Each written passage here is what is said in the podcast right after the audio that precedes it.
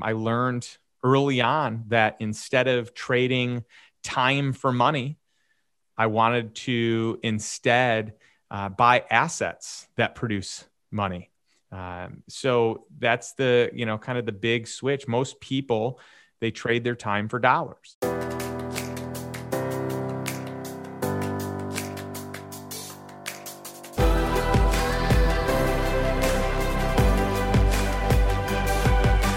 This is Better Wealth with Caleb Williams.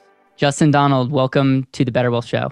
Caleb, I'm so excited to be here. This has been a long time coming. We've been talking about this for a while and just lining up schedules. It's taken some time, but I'm so thrilled to be able to hang with you. You, you know, when the Entrepreneur Magazine calls you the new Warren Buffett and you're a best-selling author, and now you're like on every podcast that I'm scrolling, it's like I scroll and I'm just randomly on shows. And I'm like, oh, I know this guy. I know this guy. Congrats on the incredible message. We got connected a couple months ago. And we talked, and it was funny because we talked. I've never should have done that meeting. I was like late for the airport. I almost missed a flight because of you. All right. I remember that. And I remember thinking, I'm like, okay, number one, it was crazy. I was like at my kitchen table, and I just remember how present you were, how life-giving you were, how knowledgeable you were, and abundant you were. And I was like, my goodness, like there's something there. And so I bought your Audible book, and I'm on the plane, and I'm listening to it. And by all means, I'm going to plug your stuff. If you get the Lifestyle Investor, which all my listeners should get, get the audiobook. It's like a bonus because after every chapter, you're getting interviewed and you're talking about the meat of why you wrote what you wrote. And dude, when I was listening to it, I ended up buying the book and I'm like, this is incredible. This message needs to get heard. And I thought you did such an incredible job taking some scary topics and simplifying it. And what I love is the frame of the metric that you look at success is this idea of lifestyle. And so with that, man, you open up your book by saying, and I love the quote, you said, money is only a tool.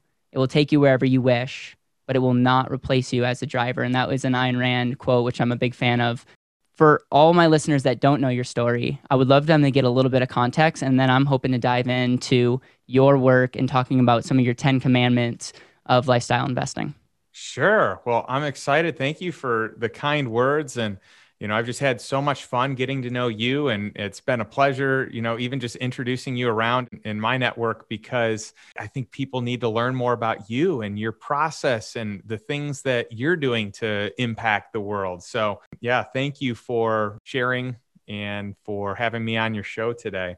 So my story is probably similar to a lot of people's story in the fact that I really grew up very working class, middle class, probably a little bit below middle class. And I just saw the way that my parents worked hard and would really grind to be able to provide the lifestyle that they wanted for us and to give us a better life than they each had. And they did a fantastic job of that. I'm very grateful to my family for the sacrifices that they made. And I just remember thinking that there's got to be a better way. And I didn't know what it was at that time. I just knew that I knew how to work hard and I was willing to work hard, but I just didn't want to do that forever or for the majority of my life. And so I feel blessed to have crossed paths with some authors that really impacted me and impacted my thinking, entrepreneurs and investors and people that just saw the world from a different view. And I was able to take that in at a young, impressionable age and, you know, continue to read. You know, one of the things that I feel like I've been blessed with is this desire to learn. I don't ever feel like I know everything. I just, I feel like there's so much to learn. And I'm just always this student. I'm an eternal student that wants to learn the next thing and hang out with the person that has this hack figured out or has, you know, expertise in this area that I don't. And so I just made kind of a career of that, a career of networking with people playing the game of life at a, at a high level and playing the game of business and investing and finance at a level that was much greater than my own. Uh, yeah, I didn't have the acumen for it early on. And I just made a commitment to spending time with those people and educating myself. And I learned early on that instead of trading time for money, I wanted to instead uh, buy assets that produce money. Um, so that's the, you know, kind of the big switch. Most people, they trade their time for dollars. And I just learned that if you can buy assets that produce income, and you can buy enough assets or enough cash flow to cover what it costs you to live your life, and you can live a great life that way, you then have your time back, your number one most precious resource, to spend it with the people that you value most, to invest it into your own personal health for longevity and for being strong and present with those that matter, and to really apply your unique skills and your, I guess, many talents in a way that benefits and blesses others, and that you can live a purposeful life that is inspiring and that you are excited to share with other people. You know, Justin, I really admire the clarity that you have, and even the idea of lifestyle. Some people are looking at their lifestyle and saying, I don't necessarily know what that even means. And, you know, I always go back to the story of like Alice in Wonderland, where she doesn't know where she wants to go. And, and the cat says something really profound. He says, if you don't know where you want to go, any road will get you there. I feel like a lot of people don't even know where they want to go in life. What was the epiphany that you had? What was the catalyst that you had? And and I'm, I can hear Robert Kiyosaki's book, by the way, just in oh, yeah. probably one of the first books that you've read. What was that shift that you had to make? I know like assets producing cash flow, but you have clarity on what your life should look like. When someone's sitting across the table from you and saying, yes, I get the tactics, yes, I get it, but they don't really get it, what's the shift that they need to make, or what's the question that they need to ask themselves to really get it? Well, it's a mindset shift, because generally people's behaviors are going to match their mindset. There's going to be action that's taken based on the view of the world that people have. And, you know, I have the luxury of having coached many entrepreneurs over the years and many investors. And one of the things that, to your point, is that when I ask people, what is it that you want out of life, or what's the ideal life? ninety percent of them say, well, I can tell you what I don't want. I don't want this, and this drives me crazy, and I don't want to do this anymore.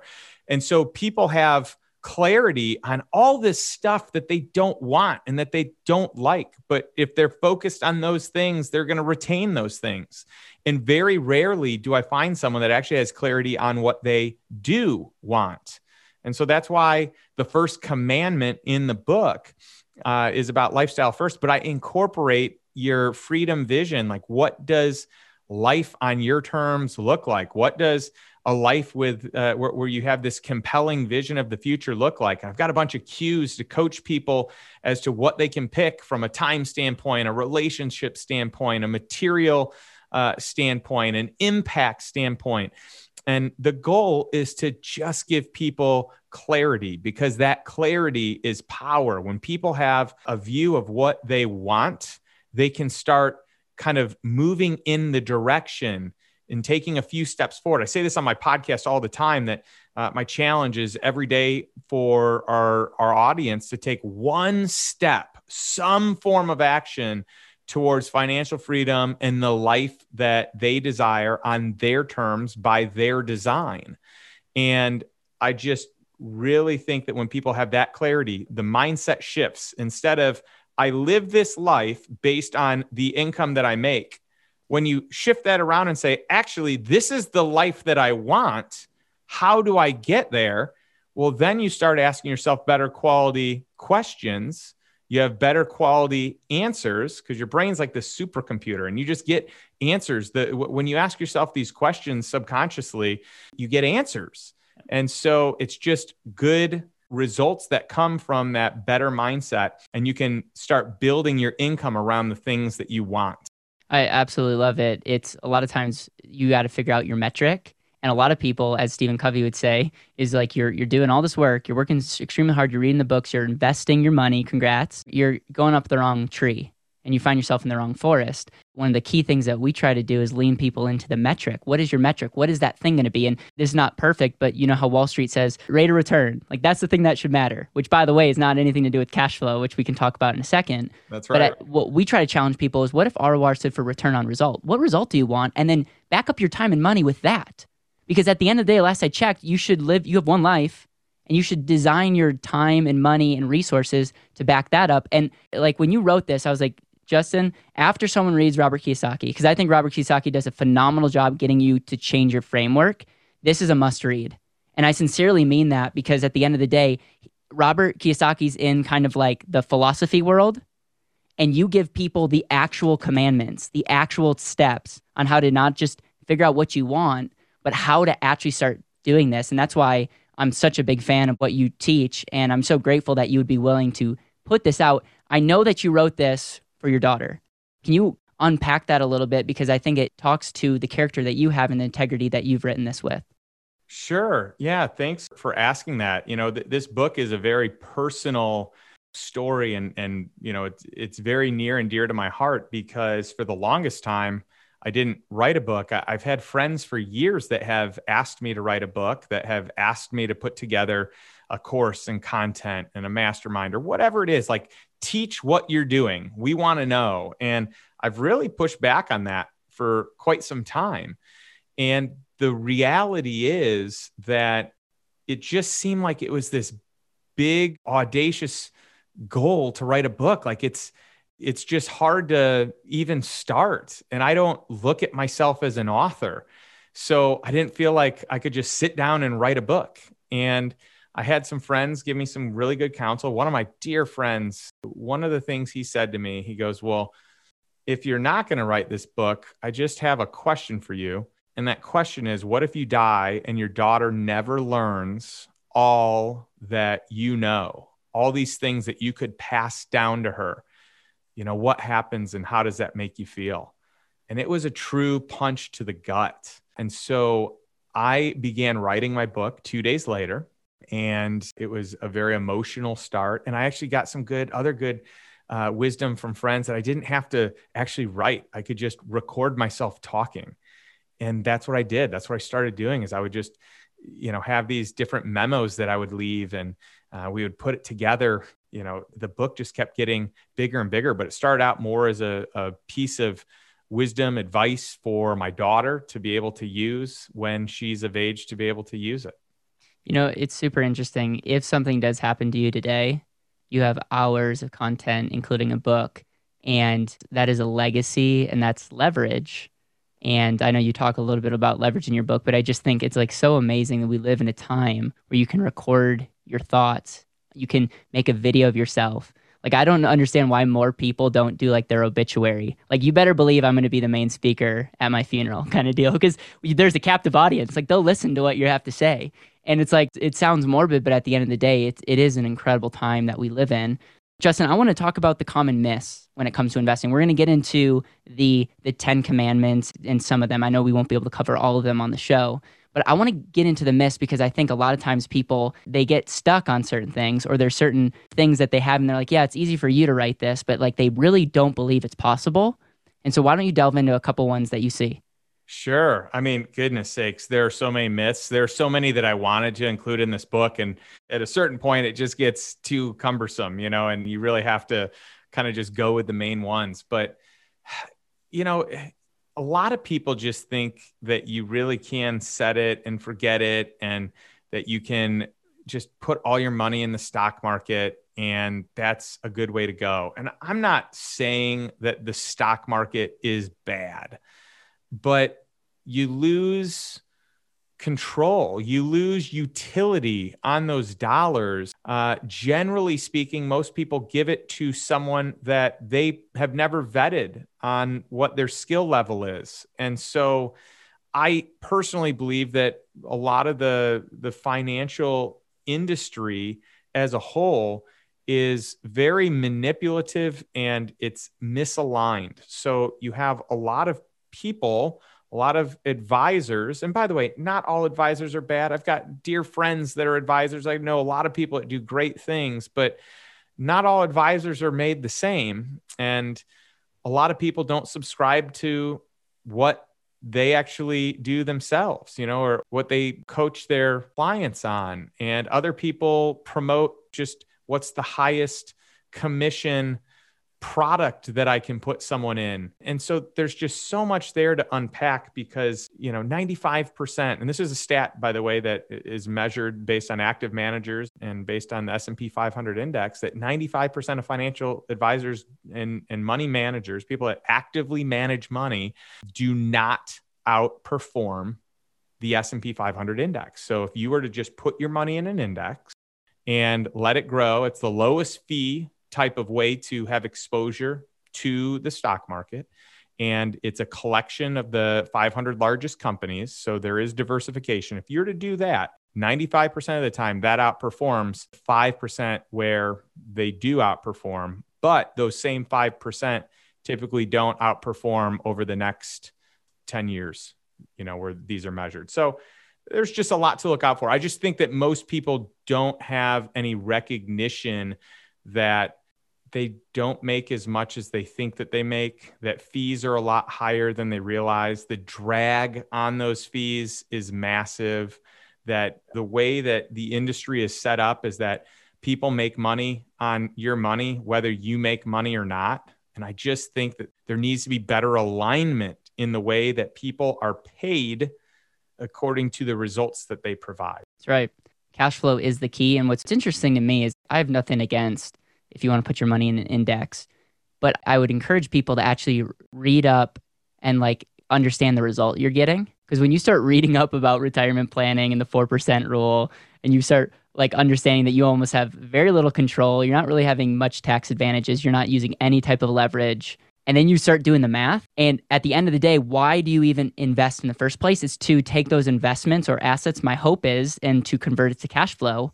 And, and cash flow is the metric. You realize that you potentially are doing the example of like walking from Austin to Colorado instead of taking a plane. You'll get there, I guess, but it might just take you your entire life versus a couple years. And I'm not even exaggerating. Talk about your definition of financial independence, because I think this is so key. It's what is the metric? And I think we have to measure everything based off of cash flow, because cash flow is the blood flow of your personal economy. For sure. And so the whole idea is if someone is going to eventually retire and have a certain amount of money that they make, I mean, the whole goal of this whole nest egg approach of investing is you build up a large sum of money that hopefully you can live just off the interest of, of that money and never have to dip into the principal. Most people don't actually realize that, and they dip into that principal and eventually it gets used up and all their money's gone. But if the goal upon retirement is cash flow, why not start that today? Why not figure out a way today to be able to cover your expenses? So I have kind of three different categories or tiers that I look at this through. So the first one is, what does it cost you to survive? And this is bare minimum. This is not lifestyle. This is not vacations. This is not fancy dinners. This is like peanut butter and jelly, ramen noodles. How much is your mortgage or rent? How much are your utilities? We could throw car payments in there, you know, like food, groceries, like how much is that bare minimum? And then what does that break down to per month? And that's your first threshold, because when you have an asset or more than one assets, uh, more than one asset that will produce income to cover that, you have hit that first stage of survival. And then you've got another level, which would be your current lifestyle. What does it cost you to live the exact life you live today? Vacations, eating out, entertainment, all the great stuff that you do in your life. What is that cost? And what is that on a monthly basis? Not an annual basis, just monthly. We're just looking for cash flow here, because when you can figure out a way to cover that expense, then you truly are free. You're financially free. You can do what you'd like. You've bought your time back. And then the next level would be basically your ideal life. Like, what do you want that you don't have? And how much is that going to cost? Most people just say, well, I make X dollars, therefore I can only do these things. I think it's better to do it in the reverse order. Say, I actually want to live life this way. It would cost me this much. So how do I make that much? So it's abundance versus scarcity. Yeah. And again, you have to you have to clearly define that. Where does inflation factor in? Because one hundred thousand dollars today, or we'll just say ten thousand dollars a month, so one hundred twenty thousand dollars annually, today, thirty years from now, like, do you factor, do you encourage people to factor in an inflation adjusted consumption? Well, the answer is yes, but here's where it gets scary, because we're going into the great unknown here. We've been talking for years about how inflation is just two to three percent. I personally believe it's been greater than that for a long time, but that's our dumbed down version that we get from the people that are kind of puppeteering the, the financial industry and are kind of pulling the strings. And so let's call it two to three percent. So if it was two to three percent, which probably a lot more, right? But that was before we just printed trillions of dollars upon trillions of dollars. So we now, this last year, have a deficit just from last year of trillions of dollars. We have right now eleven trillion dollars in proposals out there for dollars spent this year. In the last year, in the last twelve months, over fifty percent, technically it's at least forty percent. Some people say fifty percent. So let me call it at least forty percent, likely fifty percent of all money in circulation was created last year out of thin air. So there's just no way on earth you can get me to believe that inflation is just two to three percent. Inflation is bare minimum five to ten percent. It's likely greater than that. Yep. And just think about it. You know, what did it cost you to buy a smoothie, you know, ten years ago? And what does it cost you today? I guarantee it's a greater amount than that two to three percent growth. But the big thing that people don't realize is that drag on their money. So if you're sitting in cash, if you're doing this nest egg approach, you've got to be very cognizant of the fact that your dollars are going to be worth way less when you retire. And the best thing you can do is buy assets, because as monetary supply expands, so do assets. Meaning, when more money is pumped into the system, it makes assets worth more money. The devaluing of the dollar, every dollar becomes worth less, but your assets will keep up with the money printing. And if you actually know what you're doing, you can grow them on top of that. That was one of the best definitions slash descriptions of inflation and why assets. And I always say that value creation is the solution to inflation, because at the end of the day, you might have more money, but the person that creates the most value will figure out a way to create a magnet. And another way to look at an asset is an asset provides value, and it doesn't necessarily have to provide value on your time. And it's just it's just very, very interesting. So many things. We could highlight every single commandment that you've gone through in this book. You talk about reducing risk.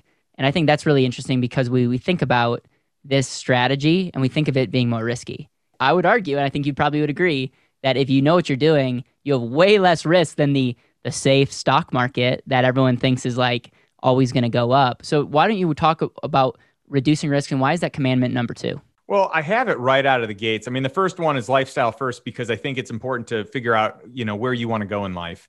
But as far as an actual commandment on, you know, what you're looking to do, I think that there's nothing more important than not losing your money.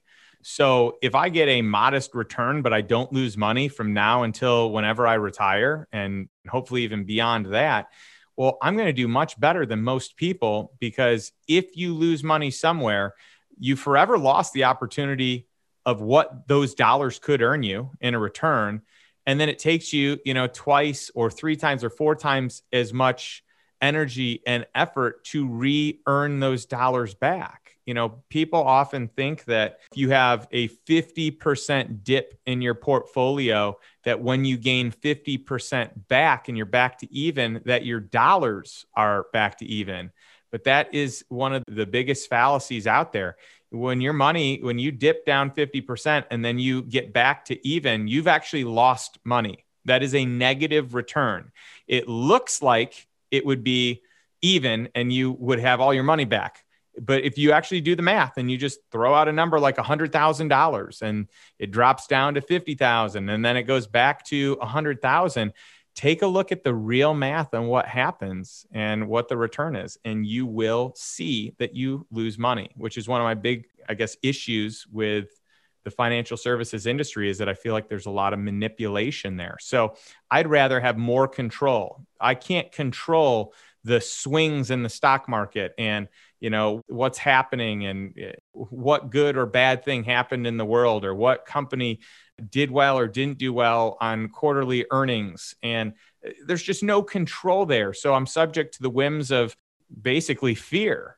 And so I believe in in private investing, you know, in, in private equities, I just have more control. I have more utility on my dollars, and I know how to protect it. You know, if in the stock market, if you invest in a stock, it can go to zero. You can lose all your money. If you buy real estate, it's not going to go to zero. There's intrinsic value built into an asset. It's not going to be worth zero dollars. Even if it were and it got destroyed, you'd have insurance to replace it. So you're not, so worst case scenario, you don't lose all your money. And I think that's important. But I think there are other mechanics that you can use to protect that downside risk, where you can collateralize something, meaning you can have other assets that back up the loan or the investment, and ideally at a two or three or four times greater value than what the investment amount is. That's real protection. You can do it in a senior secured way or a first lien position where you are first in line. Should something go bad, you get paid back first. There are other mechanics that you can use called put options. And so often I'll negotiate a put option into my contract, which basically gives me an out. Let's say for any reason, let's say I just don't like the investment anymore, or the managers aren't doing what they said that they would do on this investment. I can actually exercise a put option, take all my money back at any given time. And often I negotiate these to have an interest that is paid out for the time frame for which they had my investment dollars. Now, there's a couple of people listening that said, Justin, you had me. And then you started talking, and I'm like, put options and all these things, like that's complicated. So what I, what I would like to do is take a step back and, and just say, if a lot of people are investing with the hope that their money will grow, and we're even, you even highlighted the the difference between actual rate of return and that average. And every time you lose a dollar, you don't just lose that dollar, but you lose what that dollar could earn you the rest of your life. And that's a costly deal, especially when we look at opportunity cost. And so when you even look at real estate, I want to just give this example. Real estate, you're just finding ways that you can make more money. There's cash flow. You can appreciate that it could could grow in value. You're using leverage. You can, you're not maybe putting all your money at risk. There's special tax advantages. So you're taking an asset. They're both considered assets, but you have one side where you're getting a lot of different ways to win. And it's the market's a little bit inefficient, meaning like you ha- can get it better deals. And so there's less downside and a lot more upside. If someone came to you and said, okay, Justin, and I know you have a book, and I know you have a mastermind, I know you have a lot of things, and you had like five minutes with me, and you had to give me like the framework, where would you have me begin to learn this stuff and to have a framework of how to think about investing? Well, I think the most important thing, more than anything else, is your financial education. That you're investing in yourself, that you're reading books that teach it, that you're hanging out with people that know it, that are playing the game of life and business at a higher level than you are. I just think that the willingness and the eagerness to learn will probably set you apart more so than anything else. And then besides that, I think you just find someone to model and mirror. I mean, that's what I have made a career of, is I have figured out what the best of the best do in their particular expertise. And then I just copy them. I just learn their program. I'm not trying to create something from scratch. I'm just doing what someone else has already done for twenty or thirty or forty years. And I'm doing it. My goal is as well as them. But if I'm at, if I'm doing it like seventy percent of them, I think I'm coming out pretty far ahead. Model people that you would be willing to trade places with. And we live in a world where you can listen to the greatest minds for free. It's incredible. Right. And, and it can open so many doors. I would be remiss for not saying this, is I'm reading your book and I almost fell over because you admitted to using whole life insurance. And my audience knows that I'm a big fan and have written a book on the and asset, because I think so many people have like downplayed it. There you go. I got your um, book right here. So many people have downplayed it. And I'm like, listen, this is not an investment. It's an income amplifier. It's a leverage. It's an asset that you can leverage. It's an and. You don't have to choose anymore.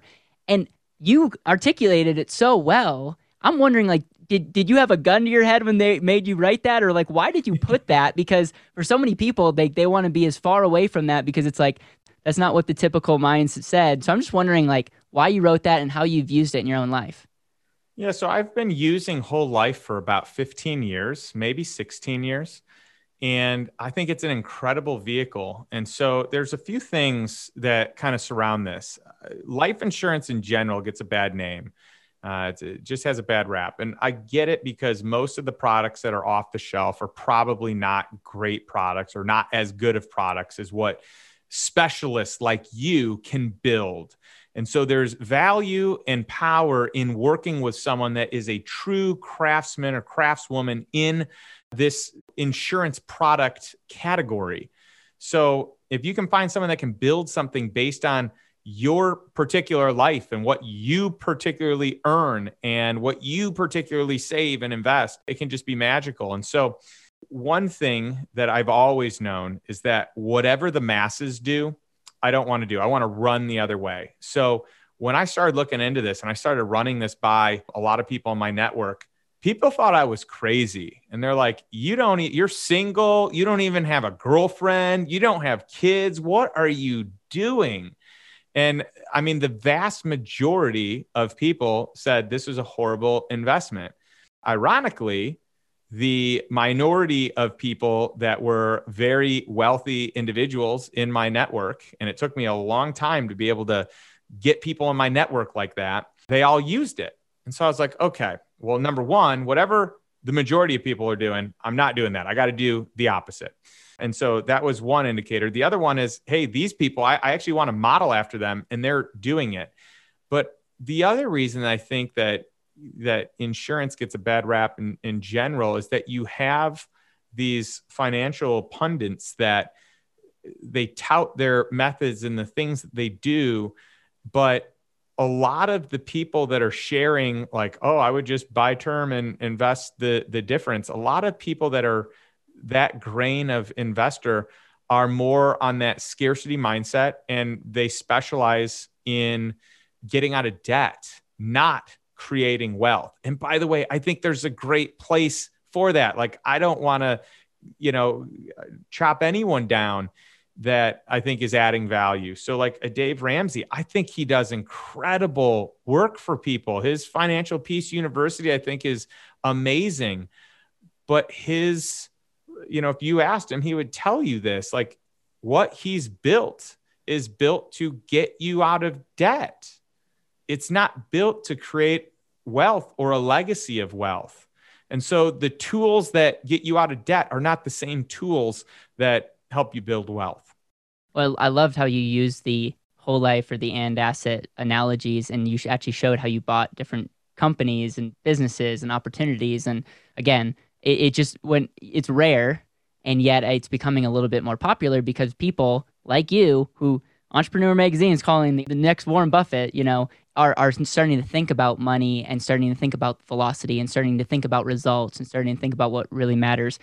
Justin, there's so much that I want to talk to you about. And uh, unfortunately, uh, or fortunately for, for our listeners, our time is running up.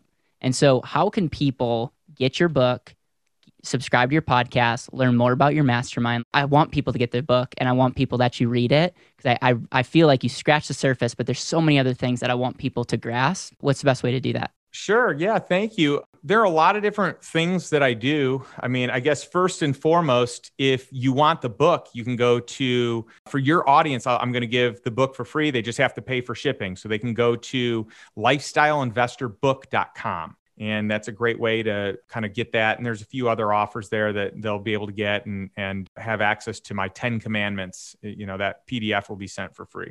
And I also want to point out that all the proceeds of my book go to charity. There's an organization called Love Justice International that is rescuing children that have been human trafficked, more, I mean, more aptly sex trafficked.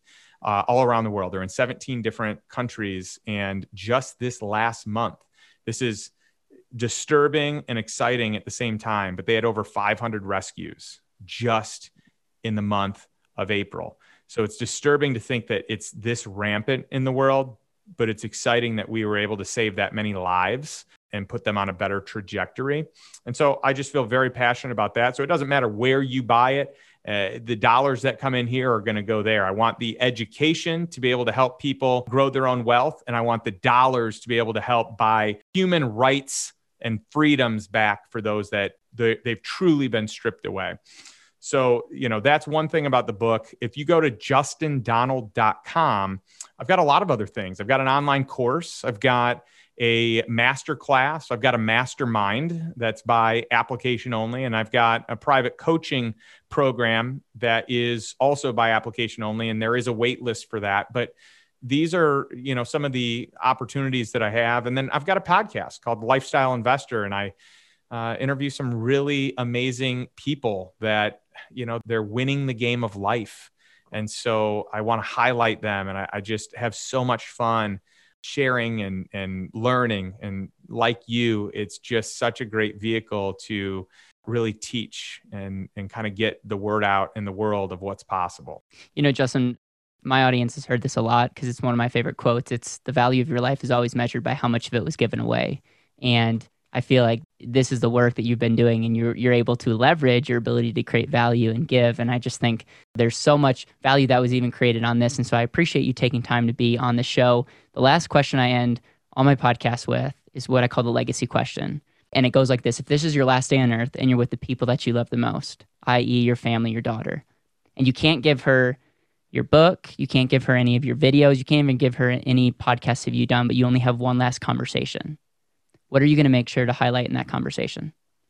What a great question, and so hard to kind of boil down. But uh, for me, I've given some thought to what the most important things that I can teach my daughter uh, just in general. And, you know, the first one is that you're loved. You're loved by God. You're loved by me. You're loved by others. And be sure to love yourself because you're created uniquely um, and in God's image. And that um, uh, to choose who you spend time with wisely, for people that build you up and don't tear you down. I really think peer group is that important, and just an encouragement to be a lifelong learner. Justin, thank you for your life, what you're doing, creating a book, coming on the show, and making a difference, man. I'm excited to lean into more of being a lifestyle investor myself, and I appreciate the work that you're doing. Well, this has been great, and I appreciate you having me. And if uh, if we want to do something again, I, I just, I love what you're doing. I love who you are and what you represent and what you're building in the world, and the passion that you have and the desire to share and give and just make sure people are educated. And so I can, I just can sign up wholeheartedly in your programs and what you do. And I would love to be an advocate for you and a support to you. So as you see uh, any way that I can do that, please let me know. Don't hesitate to reach out.